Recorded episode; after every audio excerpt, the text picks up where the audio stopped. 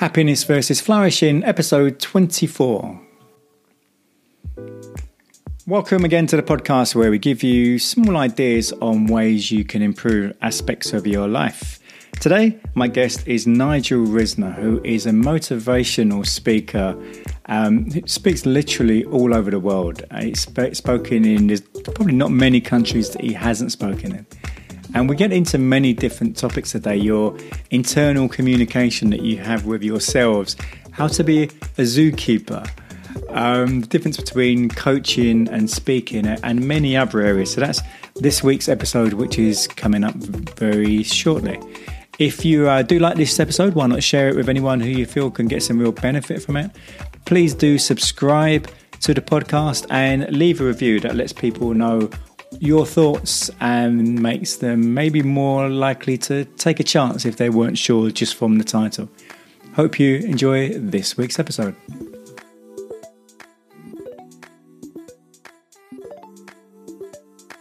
Happy versus flourishing. My guest today, Nigel Risner. How are you, Nigel? I'm exceptionally well after a couple of medical issues last year. I'm 99% better, feeling healthier. My diet has started. I'm walking a lot more. The sun is shining today, which is always good news. So feeling good today. And you've got, I mean, we've met a few times, and you have a really good outlook on life, is what how I um, how you come across to me. Um, I don't think I've got a great outlook. I just think moaning or being part of what I call the BMW brigade, the bitching, moaning, and whining people, that you, you've got one life, and this isn't a dress rehearsal, so let's make the best of it. Mm. And complain if you want, but make sure it's going to get you somewhere. You know, there's a phrase that says a lot of people would much rather be right than happy. Mm. And I've given up on that. I used to be that way. You know, I'd want to win the argument. I'd want to be right. If I was in a restaurant, I'd want the food sent back. Now, not that I'm a bit older, but I just want to appreciate where I am and what's going on in the world. Mm-hmm. Yeah. And not for some esoteric reason, but I just want to just have some fun and just mm. relax and get stuff done. Yeah. Well, and for, for the people listening who maybe aren't so familiar with you, do you want to tell us what it is that you do? So, I'm a I'm going to say I'm a leadership and motivational speaker, but I mm. specialize in communication, but with a slight twist because I specialize in internal communication about how we talk to ourselves, as well as how we communicate to others using a model that thinking that everyone in your world is a different animal, mm. and your job is to become a zookeeper. And the zookeeper's role in life is to feed the food the animals need, not the food that you've got. So mm. all of a sudden, you're thinking about the other person and their needs more than just yours. Mm. So I've spent 23 years now speaking literally all over the world, hmm. um, as well as in London, but doesn't happen very often where I'm from inspiring, empowering people to be the best they can be with what they've got. You know, mm. I'm never going to be an Olympic runner, but what I could do is be fitter. I'm never going to be a politician, but I could communicate better. I'm mm. never going to be a phenomenal cook, but I could have more fun in the kitchen. Does that make sense? Yeah, absolutely. Yeah. And, and so when you get these speakers that tell you anything is a possibility, I, I hmm. don't believe that's true, by the way. I don't think everything is a possibility. I think there are some things you can do, and some things that you're just never going to be able to do. So let's work on what you can do and make you 5%, as I use that phrase, even better. So mm. if hmm. I said to you, Tony, uh, is there somewhere in your life you'd like to be at least 5% even better? What mm. would hmm. you say? Um, well, of course, there's always, you're always looking to improve something. But so there's at least 5% in somewhere in your life that you'd like to improve. Well, that's where yeah. I want to work with people. If mm. every area in your life was working 100% perfectly, well, then brilliant. Then just keep doing what you're doing. You don't mm. need a coach. You don't need anybody. If your life mm. is working in every area, I've yet to meet that person, by the way. Mm. Well, it, it, suggests almost sort of lack lack of ambition, or if you've got if you feel that everything is good as it's going to be. Well, it's not necessarily a lack of ambition. It just means that you actually think what we call in the world you're perfect, and I mm. believe you can be excellent, and there's still room to grow. So I have mm. never done, and Tony, you've seen me speak a few times. I have mm. never done a perfect presentation, and I've mm. done over two and a half thousand paid presentations. Mm. I've never done a perfect presentation. I've done some phenomenal ones, by the way. But if I was to really look back, there's one or two things I might change, do differently, take away, whatever it might be. And so I'm always saying to people, what could we do to make your life 5% even better? And that's my starting point for 99% of the people I work with. When you've got a great speaking style, it's really um, a kind of marmite, I guess, is the best way to describe it. But I have won that award, by the way. I've been Marmite Speaker of the Year a number of times. but it it really works, and it, it really it resonates with me, and I can I completely agree with the things you say. But it does, I guess, and you, yeah, I mean, you maybe can tell us this that some people it would upset because it's quite a direct style. Well, okay, so that's a really interesting point that you've just said here. I am not the greatest storyteller in the world. Mm. I'm not the greatest motivational speaker in the world. But what I do, and this came about from one of my own coaches, that when I stopped being applause orientated and became mm. results orientated, my whole speaking business changed. Right. So you know many speakers, Tony, that will be on stage and they're desperate for this standing ovation. Mm. I'm quite happy if I don't get a standing ovation, but three weeks later, I get 10, 15, 20 emails from people who've made a difference by applying something they've heard, which they probably already knew, but I've put it across in a slightly different way, and now they've done something different. Mm. It's very rare that you hear something that you've absolutely never heard before in your life. Yeah. You know, you know if you communicate slightly better, slightly softer, slightly more direct, for some people that will work. You know that if you get up in the morning and you get some fresh air, drink a glass of water, do a bit of meditation or whatever, your probably day's going to start a bit better. Mm. It's amazing that most of the stuff we hear, we go, I, I, I, thought about that, or I've never thought about it that way. Mm. So I'm just a bit in people's faces because I want them to do something. You know, have you? I don't know if you know. There's a word called inspiration, communication, innovation, uh, aspiration. There's loads of words that end A T I O N. Can you visualize that word? hmm If you put a C in that word and it became innovaction, communic action, inspiration, and you did something with that inspiration or that innovation, your life and business would change. Mm. My fear is so many people are listening to a podcast like this going, Yeah, I agree. Mm. And they're not changing behavior. Yeah. Well, then what they've heard is a lovely story. Mm. And, and there are some phenomenal stories out there, and there are some brilliant storytellers. And you listen to the story and you go, well, that was good. I like that. Mm. I don't know if you've ever heard someone like Michael McIntyre or Peter Kane concert, hmm but are you aware that 99% of people literally within 20 minutes can't remember a single joke? But they laugh like mad hearing the, the, the, uh, the oration as such. And so, why do you think that is? Well, because they've enjoyed it. And mm. so there's a bit of me that wants you to enjoy my speech. So can I be a little bit controversial here? Am I allowed? Mm-hmm. Of course. So I offer clients three different speeches. You mm. may not know this. I mm. offer them what I call a Chinese speech, an mm-hmm. Indian speech, and a Nigerian speech. Okay. Any idea what you think the difference is between the three? I'm, I'm intrigued as to what the differences might be. okay. So do you, have you ever had Chinese food? I have. About an hour later, what happens? Um, you're still hungry. Yeah, there you go. You still want more. So you've enjoyed your meal, but you're either hungry or you want more. hmm Have you had Indian food? I have. About a week later, you want another lot. Is that correct? hmm Have you had Nigerian food? Mm, I can't remember actually. I don't think I have. Okay, well, I've been to Nigeria a couple of times and it's still in my system. Right. So I'm often asking my clients, what do you want from me? I can do a shtick. I can do funny. I can share some stories. And I call that my Chinese approach. My fear is the next speaker that comes along. And I think we met um, one of the very first times at a, um, hold on, bear with me five seconds. You can always delete this part if I'm not fast enough. At a mobile DJ conference. The Pro Mobile conference, yeah. That, and if you remember, there were like 20 speakers over the four days. Mm. I'll put money on. You probably remember at least two things I shared, but if I asked you to name all the other speakers, you probably wouldn't be able to remember much of what was said. Mm, that's a good shout, yeah. And they were probably very good at the time. They may have got even higher scores, by the way. And I'm okay with that. Mm. But 99% of people will remember my phrase if you're in the room, be in the room, be a zookeeper, and, and probably either the £10 note or something else. Does that make sense? Yeah. So the Chinese approach is great. But if there's five or six speakers on that day, it, they just roll into one, and then you're not quite sure what to do. And so, for Hmm. anyone who's listening to this podcast, think about the last speaker you heard or the last podcast you heard, including whichever the last one that Tony just did. What have you done with that information? Otherwise, Hmm. they just all roll into one. Does that make sense? Yeah. And so, why would you? What do you think is the reason why people don't take action? Is it something that the speaker's not putting across, or what is Well, it? it's both. The, the speaker shared some lovely stories, but they're their stories. And you know, so what's the call to action from that story?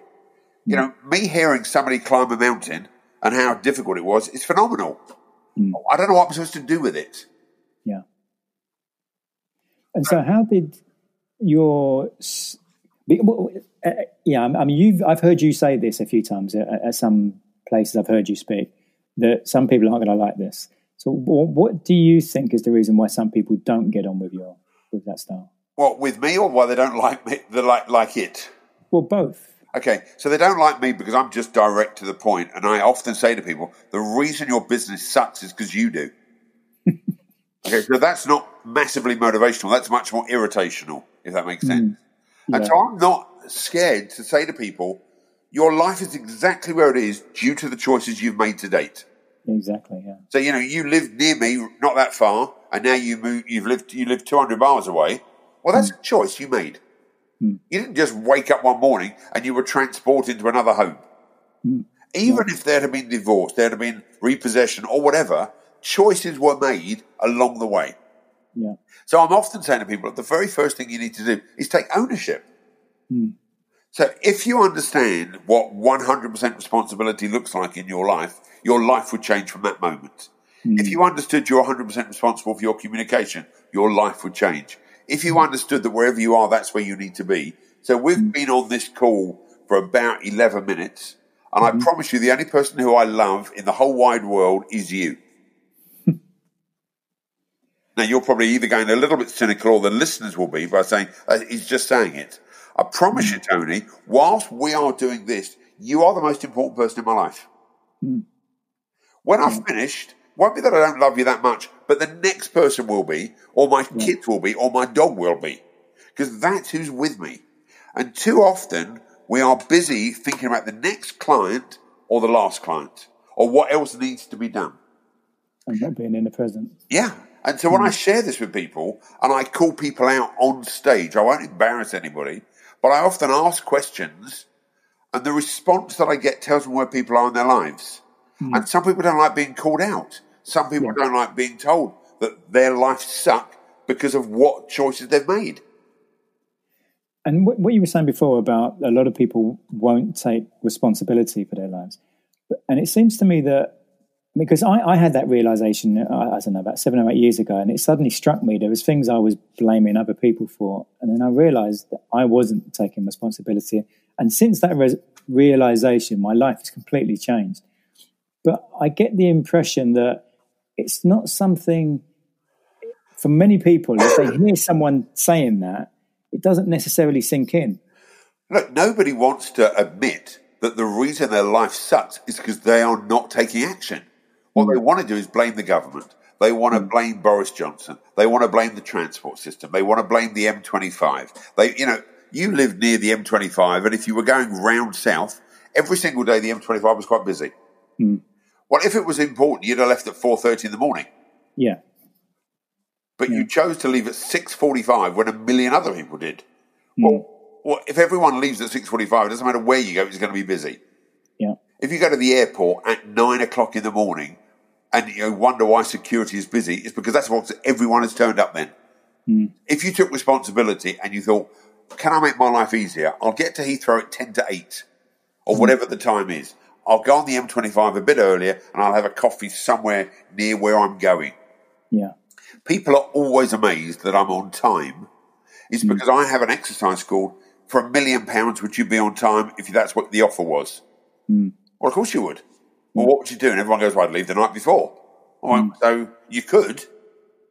Now, don't get me wrong. There are some people whose lives have been plighted. Plighted, is that the right word? Whatever the word is. With really, it seems bad luck. Yeah. But very often when you dissect it, and this is going to be upsetting for some people, they need to take some responsibility for it. No, I agree with that. Yeah. Now, people don't want to hear that when their lives are not working. Mm. You know, no one chooses to be made redundant. No one chooses. I mean, your business and mine has been decimated from the 24th of March. I had 93 paid presentations postponed, cancelled, uh, literally overnight. Mm. Well, I had a choice in that moment. Now, what do I do? Mm. You know, it's great moaning about it, and it's great saying, "Well, the government isn't giving me much support because I'm self-employed, etc., etc." I Mm. need to do something. I applied, and you're going to be amazed at this. I applied at one point to become an Amazon driver. Okay. I bet you're shocked at that one, aren't you? Yeah, I am. Yeah. Because I didn't know what I was going to do all day long. Right. I, I didn't necessarily do it. For, I mean, yes, the money would have been helpful, but what do you do all day long? Hmm. I've I've worked for 23 years, and you know, or you may or may not know, I had a brain aneurysm uh, exactly four years ago, hmm. and I did 168 presentations that year in 38 countries. Okay, hmm. that's that's the result. If you push yourself too far, your brain literally explodes. So over the four years, I've I've calmed down a bit, but I've never ever been at home for as long as I've been at home in the last 10 months. Right. But I've got to do something. Hmm. If there had been an interview for an Amazon driver the day I applied, I probably would have done it. Right. And so, what did you what did you do last year then? Well, so I learned what Zoom was. I learned what being online was. I'd never done an online presentation ever in my life before March the 31st, ever. Mm-hmm. And I had to get coached. And I paid hmm. people to share with me how do I share my screen. I'd never done any of this. Hmm. And I had people who thought I was the bees and E's, and I had a, how could I need coaching? Everyone has hmm. a coach. The higher you go in the ranks, the more coaches you've probably got. Yeah. Yeah. But I promise you, I would have been a driver or something to deliver parcels just so I could do something. So I, you know, I created an online personality assessment tool. I changed my business model so I can do other events. I did some live events in the year, which are, which were amazing, and I mm-hmm. can't wait to do more live events. But mm-hmm. now I've, you know, I've spoken in Sri Lanka at five in the morning and Australia and New Zealand at eleven o'clock at night, mm. which I'd never been able to do in the same way. Mm. You- And so, how are you finding it now, presenting online as opposed to doing it in a live environment? Did you ask how do I find it? Yeah. What, what do you think of it? What, what's the for your from your point of view? How, what do you think of it? Okay, I would much prefer to be live in front of an audience. Hmm. However, because of the way I share and because of my content, hmm. I am now nearly, not quite, I'm nearly as good as I was live on stage. Hmm. Because I've got the same passion, drive, and energy, and I use a lot of props. I don't use many slides. Now, there are some phenomenal technical people out there who can do some great wizardry stuff. I hmm. prefer for them to see into my office with all of my animal models, with all of my chocolate, with all of my props, with all of my stuff that I've got, hmm. because that's what they'd get if I was on stage. I don't Yeah. use that many slides on stage. You've seen hmm. some of my presentations. I've got a tortoise video, I've got a three men in a toilet video, and I've got a gazelle running into a tree. I can I can do all of that online. Hmm. I don't because I think that I can share different information. So the hmm. question really is, w- when it all changes, because we're never going to go back to norm. There there is this is you know it's never going to be back to the way it was, in my hmm. humble opinion. Yeah. But I can do some stuff online. I've got now another revenue stream because if somebody wanted something in Australia and I don't have to pay for flights, I mean, I'm working with a major, major company in Australia. And I was there two and a half years ago and I'm getting the same money that I got paid for going there. Hmm. And I'm not doing any transport. So the client's saving money. There's no hotel expenses. They haven't got to hmm. pay for a hotel. They haven't got to pay for my flights. Hmm. And I'm doing exactly the same. I'm not doing the same content, but the content they're going to receive is the same as if I'd have been in person. And what do you think about? Are you able to impact people the same way online as you could in a live environment? Okay, so th- there's two. So I'm going to say yes because the content that I give people is the same as I'd be doing on stage. Hmm. And in theory, they're getting it much closer in my face. I just can't feel their energy, but I can see their energy. So hmm. you've probably done some work on energy. Hmm. I, I insist that I can see people's faces when I'm doing a Zoom call. Uh, you know, the problem I've got sometimes, if I'm working with 500 people, I can't see screen number 12 or 13. Yeah. And so hopefully when they ask a question, I can quickly scroll or they come up in main screen for me. So I hmm. lose some of that. Hmm. So if I was on stage, my periphery vision would tell me what was going on on the left hand side of the room. And I would be able to feel an energy drop. But I, because of my sessions, and for the record, my sessions are normally 42 minutes because I think that's hmm. as long as anybody can concentrate up till about three o'clock. And so I'm always giving and I'm sharing as much information. I've got some online stuff they can look at. I've got some videos. Uh, there's a quiz online. You know, there's lots of things I can get them to do a bit before, a bit afterwards, etc., to make it feel like they understand my subject. Right. How did you get into all this in the first place? Great question. Great question. So you probably will have no idea that I originally was in commercial finance. Mm-hmm. And I loved that, but I was given an opportunity to study hotel management in Israel. Mm-hmm. And uh, it was a passion of mine and a dream of mine. And I went to Israel, and then I realized this course was just not for me. And my roommate, where I lived in this absorption center, was a tennis coach. And I had mm-hmm. played unbelievable tennis for five years as a youth. And I was 18 and a half, and I joined a tennis center and started coaching. And I coached for just over two years at the Israel Tennis Center and became a umpire and I played some tennis. And I, if I look back now, my coaching skills started by understanding that by changing incre- incremental changes with some. Do you play tennis or squash? Not really, no. Have you played any racket sports? Um, very badly. Okay, but 90% of people, if you just change their grip, have you ever played golf? No. most coaches are spending their time on their grip to mm-hmm. make their play much better. So you watch a golfer and you watch their natural swing, and then hmm. people like us go on a golf course. We're just trying to whack the ball as hard as we can. Hmm. Um, I then came back to the UK, joined a finance company, and I did unbelievably well very, very quickly. Without the knowledge that I've got now, and my whole business would have changed if I'd have known how to lead people instead of mm. managing them. So mm. I spend a lot of time teaching people that we lead people and we manage things, not the mm. other way around. Yeah. And I then had venture capital in my business. We were going public. We didn't go public. And I then resigned from my own business because I just didn't get on with my shareholders. I mm-hmm. started all over again. And when I made money the second time, I realized making money actually wasn't that complicated. Working with people was. And I mm-hmm. went on a personal development course, which literally changed my life overnight. I then was very blessed to go to the States to work with Jack Canfield, who's the mm-hmm. author of the Chicken Soup for the Soul books. Yeah. And I went back for three years to facilitate with him and mm-hmm. do some joint work with Jack with 200 people. And then in 1997, I was very blessed to do a presentation for the Academy for Chief Executives.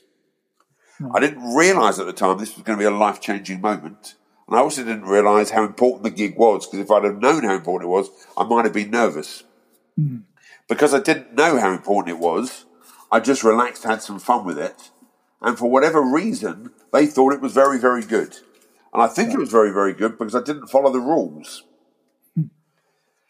So what was it you did? Sorry? So what was it you did that was different? Um, I got people hugging. Right. Um, so I did a process and said, before you sit down, if you could get yourself three and a half hugs. Well, of course, you can't do three and a half hugs. People just start hugging each other. And I said, it's very interesting that no one was scared to hug because they were so worried about the counting. But if they hadn't have worried about the counting, they probably got, would have got nervous. But from one presentation, that transformed my life. And within two years, I then gave up my finance company for the second time. I physically moved offices from my dining room to what was my kids' toy room. And 20 years later, I'm still in the same room. Right. Um, but what's happened is I've done lots and lots of courses. I've done lots and lots of learning. I've done lots of coaching. I've been coached. Um, I've written a number of books and I've done podcasts. But I'm constantly trying to make. uh, Let's start again. I'm tr- making sure that companies work in a better way with the information and knowledge they've got. So mm. instead of trying to change the whole world, let's look at what they're doing well and improve that instead of trying to transform the whole business. Um, do you have a preference in terms of speaking, coaching, type of audience? I mean, who is it you like to really work with? so I love working with HR.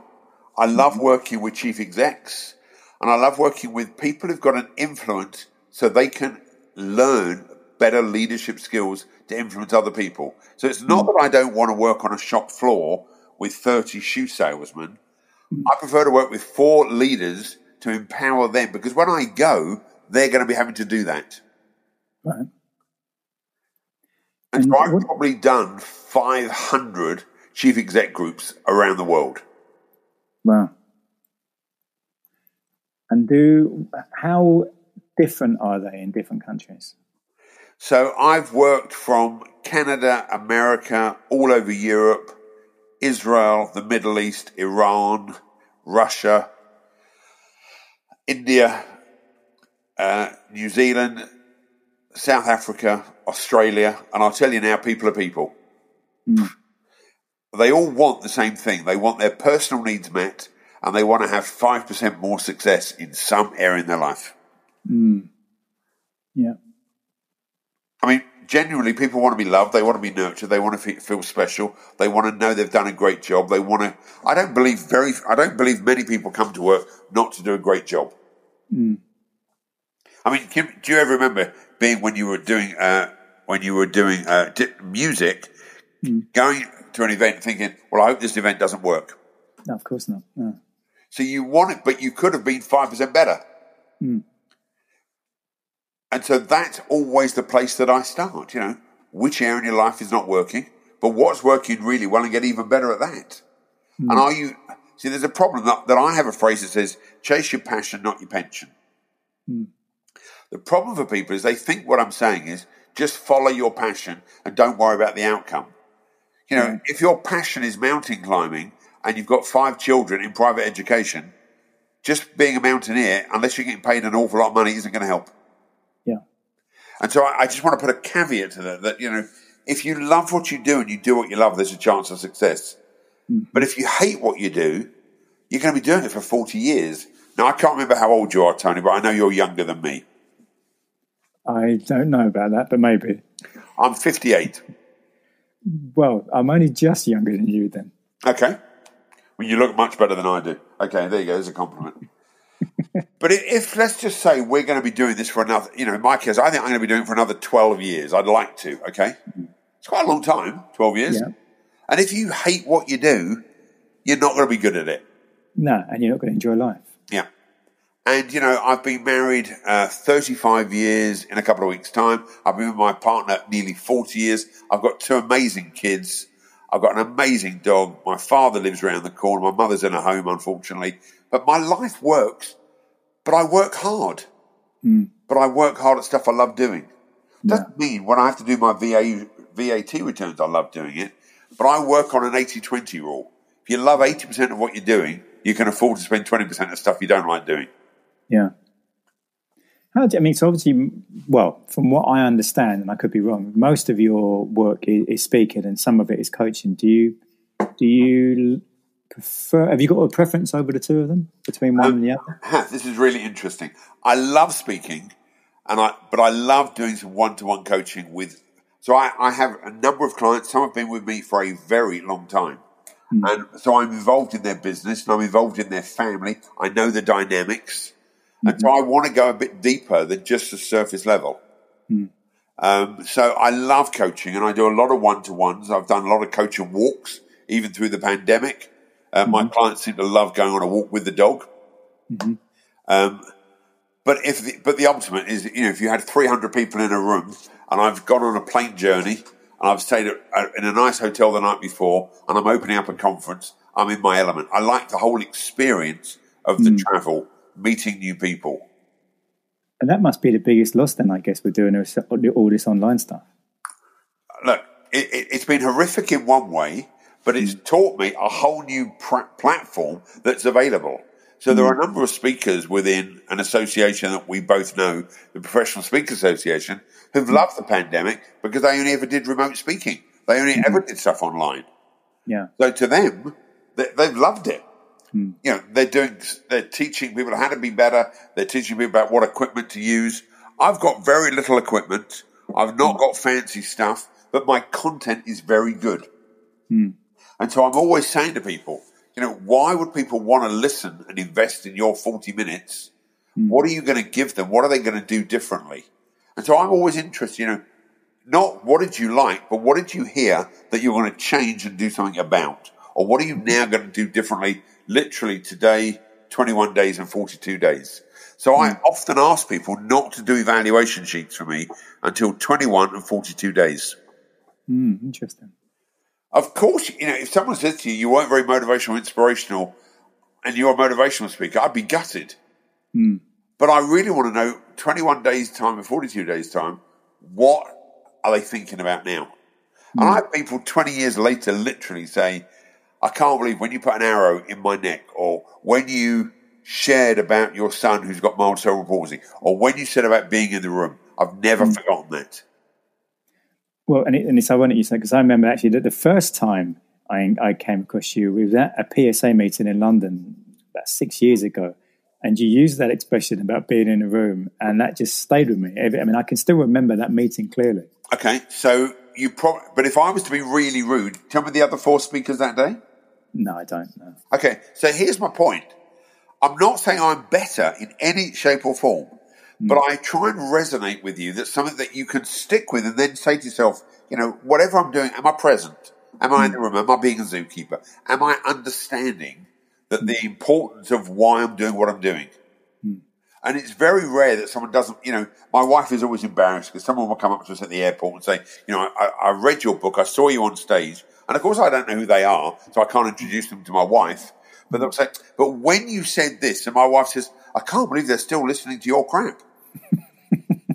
you know, because to her, she hears this every day. My wife is a child and adolescent psychotherapist. So she's dealing with people's past emotions. And I'm a coach and I want to move them forward.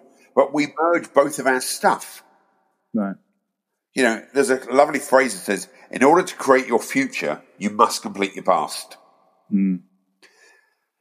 The problem is people are carrying their past and wanting you to embrace new opportunities. Hmm. Really hard to embrace new opportunities if you're carrying last week's shopping. Yeah. One one of the things I like about you, you're the kind of relationship you have with Geoff Ramm and the approach the two of you take is, is quite. I think some people are now sort of starting to try to replicate it, but it's quite unique. Look, it, it's interesting because Geoff and I, and he shared this on a boot camp that we did not that long ago, that Geoff changed part of his work from a seven hour journey we had together from Cardiff back to Newcastle. Actually, we should just mention for people listening who don't know who Geoff is.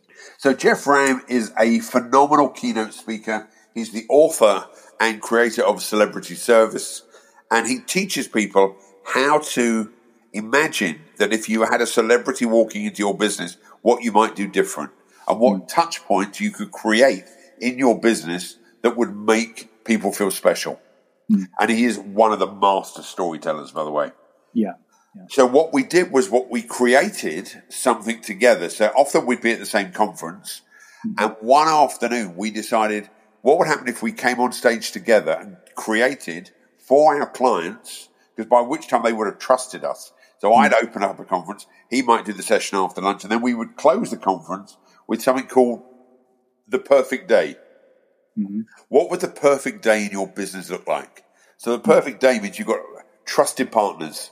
And Geoff and I have trusted each other. And when I had my brain aneurysm, I gave all of my work to Geoff. Just gave it to him. Right.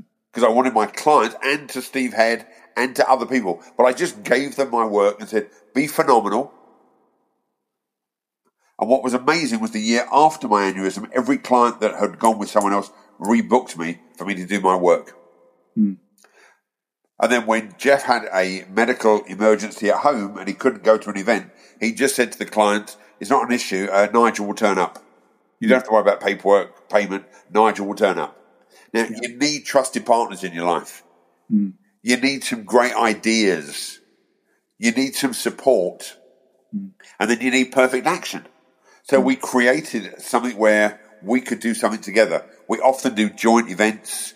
Uh, we're doing a couple in uh, February and March where we're working together because we're not trying to compete. We're just trying to add value for our clients. Mm. Too many speakers want to be the best speaker on the, that event. Right. What you want to be is making sure the clients are the best and we're adding value to make them look great. Mm. So how how do you think then, or what is it that speakers should how should they approach it differently in order to achieve that?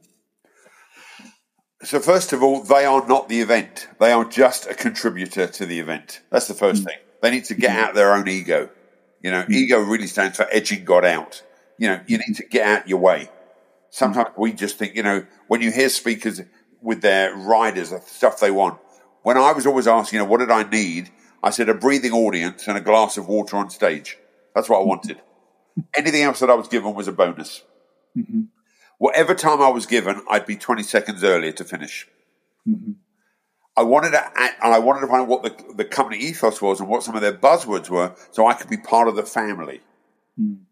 I, I, I, didn't just want to be a guest; I want to be in partnership with people. So I have mm. something called TRP.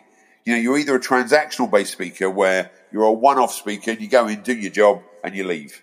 Mm-hmm. And sometimes if you work for an association, they'll always want different speakers. So you're just a transaction. Mm-hmm. Then you have what's called relationship speakers, where you have some sort of relationship with them because you've been there two or three times. What I really want is to be in partnership with my clients. So at one point, I had 12 security fobs for different clients' buildings. So I didn't know need to go through reception. I could just buzz my way in and go to the, the floor that I wanted to go to.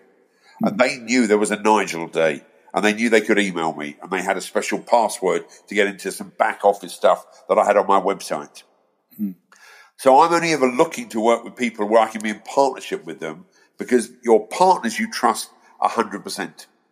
So in my humble opinion, for speakers who want to go out there and make a difference, great content is paramount. Your own stories are paramount. Um, obviously, tech works, but you don't have to have the best tech to be a phenomenal speaker. But if you've got great tech and you've got no content, you're never going to get rebooked. Mm. Yeah.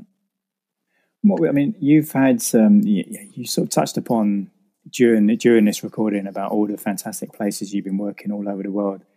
What would I mean? And, and I know that you've got so many fantastic stories. Can you think of a story off the top of your head that would um, maybe surprise the listeners? That's something that you did or encountered or whatever the case may be. Um, well, I'm going to do two because one was Iran. And, you know, I come from a Jewish background and Iran's not really the place most Jewish boys want to go to. um, but Iran was very interesting because, you know, I, I, had ideas about how the world might be and what everyone else might be thinking. Mm-hmm. But the team that I was talking to, I was talking to 400 leaders, and my ethos is all about inspiring and empowering people to live their life to the fullest. Mm-hmm. And so if I could inspire 400 Iranians, and I did some other work while I was there, and I went to the Shah's old palace, and it was one of those things that you just would never normally do. Mm. And I, I opened the conference and I closed the conference a day later. So I was the Friday morning opening speaker or the Thursday morning opening speaker, and I closed on the Friday. Yeah. Um, and the warmth and the love of the people was just amazing. But it's amazing the preconceived ideas that you have. Yeah, yeah. But my favourite, I think, ever was going to South Africa to work in a gold mine. And I worked in a place called Welkom, which is really deep rooted in South Africa. And it's very much Afrikaans. And literally, I was working at a very late hour because the shift of the people was when they were coming back up from the mines. Mm. But I was in the absolute middle of nowhere, working with people who are tr- working with miners literally underground all day long, where mm. safety is paramount, where communication is paramount, where you don't have time to really spend much time doing all the nice treats. Mm. But it's but you had to get it right. And it was just an honor to be literally in the middle of nowhere, knowing you were making a difference. And I was staying with a very good South African friend of mine. Mm-hmm. And the culmination of being in a different country and different, uh, I'm trying to get the right word here, a different space than I've normally been in, mm. and knowing you can make a difference. But mm. what was amazing was I was probably never going to go back. And it was one of those realizations that I'm never going to see these people again. Mm. But I want to make sure I leave a piece of my heart so they know they mattered. And I hmm. think for me, that's probably one of the most important things. I would hate to leave stage and say, he was a bit aloof. We didn't really get him. We didn't understand where he was coming from. Uh, but we got some great messages. Mm. I want them to understand that underneath all of this facade that most speakers put on, I'm a human being with a wife and two kids, with a dog who's waiting to see me come home, who wags his tail, and I'm just like everyone else. Mm. I've just learnt a bit to be able to share a bit to make people's lives work a bit better. Your um, your zookeeper model, how did that all come about? How did that develop? So I had been teaching some communication programs, but I'd never really got what's the word I'm looking for? I'd never really got a model that was mine per se. Mm. And I was doing some work at Whipsnade Zoo, and I saw a man with a trolley on wheels with about nine or ten different buckets of food. Mm-hmm. And they were labeled literally elephants, monkeys, lions, etc. Mm. And I had one of those aha moments that said, if you feed the right food to the right animals, you not only look after their health and well-being, you get a much different response. Yeah. And if you fed all the animals the same food, because that's all the only food you had, you'd probably get 25% of the animals responding well. Mm. And that's what happens in communication. That mm. when you haven't got much time and when you haven't got much energy and when you're angry, you will speak in your dominant language. And then there's even a heightened dominant language, which I'll come on to in a second, mm. which won't work for at least 80% of your audience. Mm. And so, you know, I come from an area where I'm not very structured. You know, I have, I have a basic speech and I play with the audience and I seem to manage to finish on time. Mm. But the middle of it, who knows where I'm going? You know, I nearly always start off with the same standard line and I finish off with either a deprecating joke, a video, or a spiritual line. Mm. But the middle bit is all over the place. Mm. Because that's my monkey style. Lions are much more direct. They'll be six points. These are the four you need. Off you go, do it, and your life will work. And you need to give that to them. They need to have a system to work to.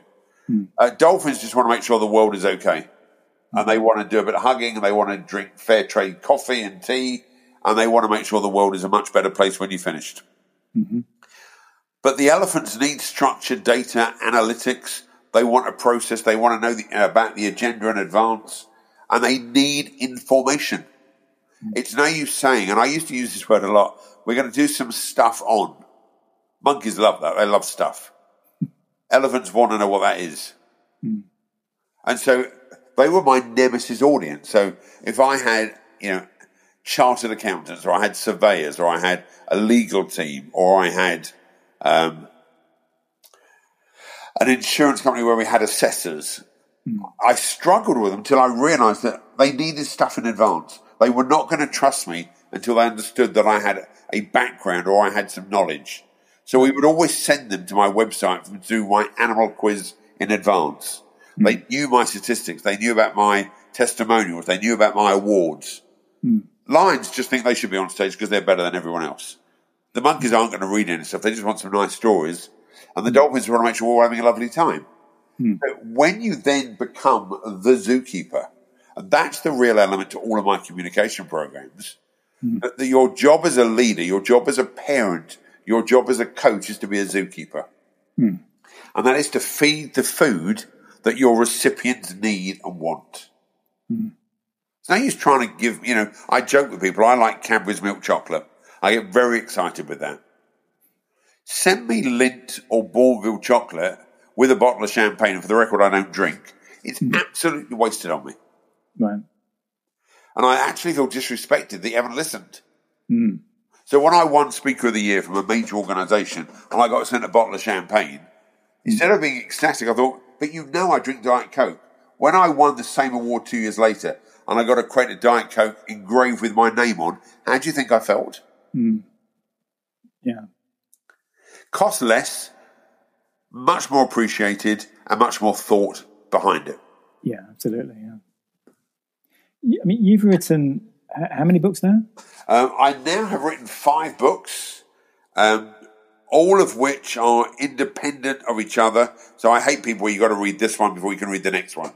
Well, um, just going back to, to, to the first. So when you were thinking, when you first started thinking about writing a book, what do you remember the reasoning behind it? What did you hope it might achieve? And what, no, I wrote a book because everyone told me that you need a book because then you become an authority.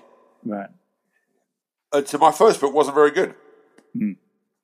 Then I revised that book, and it's one of my favourite books because it's about goal setting and masterminding. Mm-hmm. But I don't talk about it very often, so most people don't know I've written that book. Hmm. What, what's that one called? It's called, and I'm, I'm going to get it out. Ten heads are better than one. Right. But most people have no idea about that because I don't promote it because I don't often talk about it. What well, how, how, long? How long ago was that? 1998. Wow. Okay. But I've done four revisions and four covers for that book. Hmm. Nearly every book I've ever written until the last one, we've done the cover, we've changed the cover because hmm. we've updated it. Right. Because one of the things I'm always saying to speakers is, would someone book you just based on your book? Hmm. And now I can say they would on all of mine now. They wouldn't have done in the beginning. Right. But then I got asked by Wiley's, would I write a book? Um, I wrote a book called The Impact Code, which was my life work. Hmm. And that's one of my favourite books, ex- with the exception of It's a Zoo around here, which was my very first book on communication.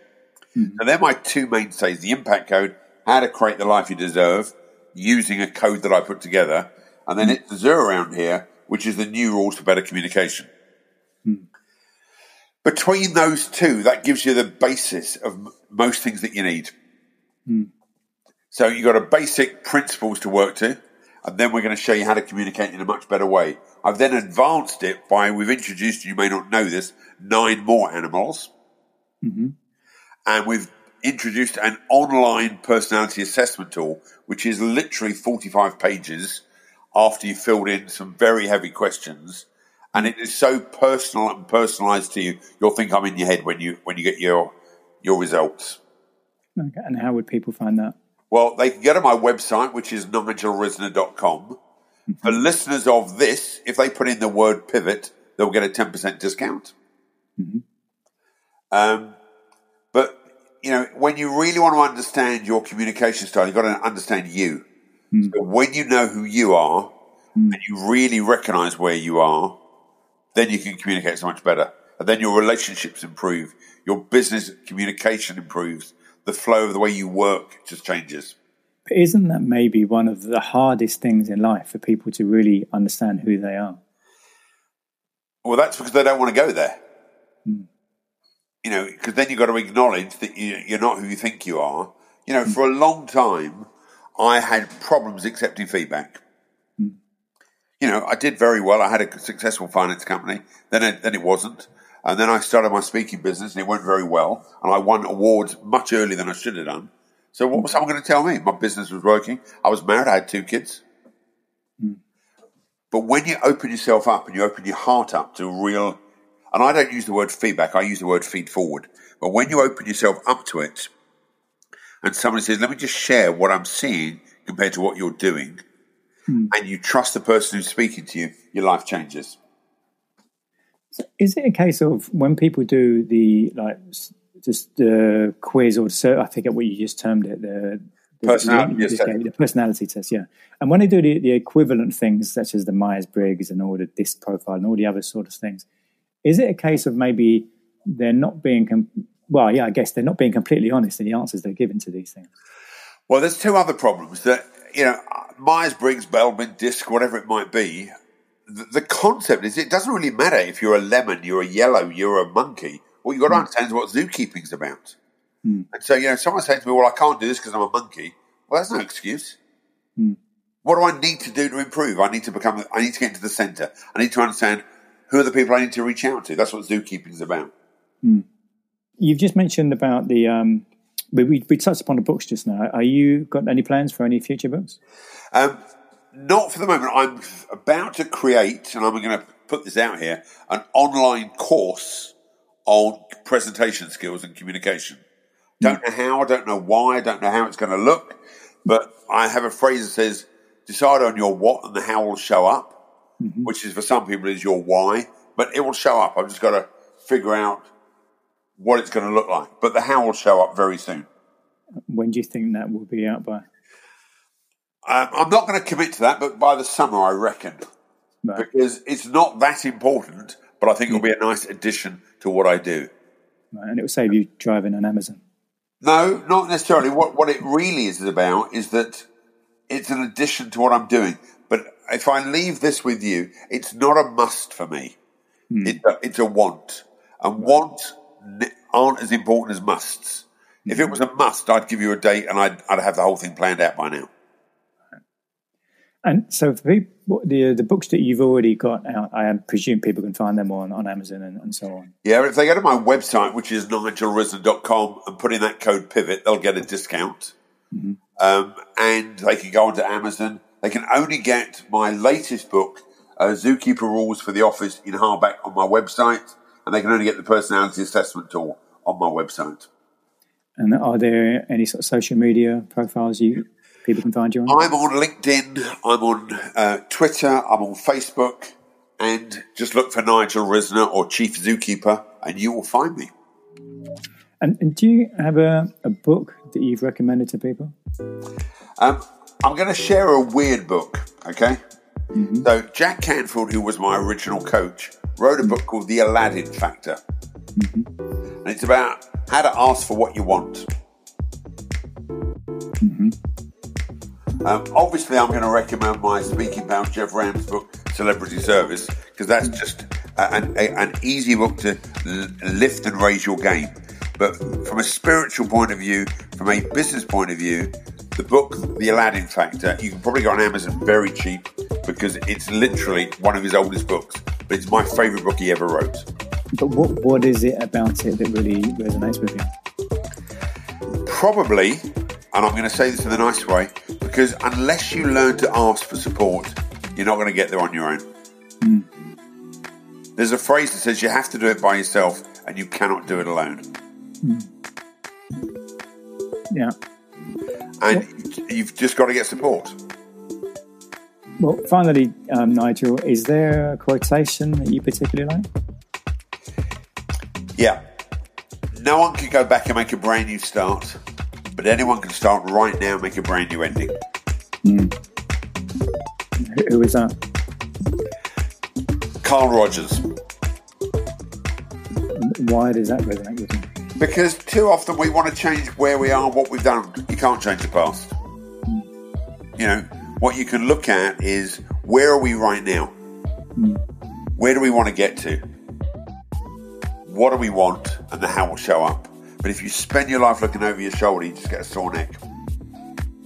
And when you first came across that, had you already realised that, or was it that that kind of just stuck, you know, really struck you? I, I'm one of these people that I don't harbour resentment. If you really want the honest truth, my favourite quote in the whole wide world is resentment is like taking poison and hoping the other person dies. Yeah, yeah. You know, so you can be pissed with someone, you can be angry with someone. How does it serve you? That's the whole point. Mm. And what? How did you learn that lesson? I had some traumatic stuff happen when I was much younger, and holding on to that stuff just was never going to work. You know, I was in a car accident where someone died. my mother was very ill when she, when I was very young. She tried to commit suicide. Holding on to that stuff was never going to work for me. And so, you know, we're coming to the end of this podcast if you if you're not happy with something in your past and it's not working for you, you need to forgive them and forgive yourself. That would be my big parting message. Well, Nigel, it's been a, an absolute pleasure speaking to you. Um, really appreciate all the, the stories and experience and uh, knowledge you shared with the listeners. So thank you. My pleasure, and thank you for trusting me to be part of your life. Lovely. Thank you, Nigel. Pleasure. Next week is episode tw- 25 of Happiness versus Flourishing, which is actually the last episode.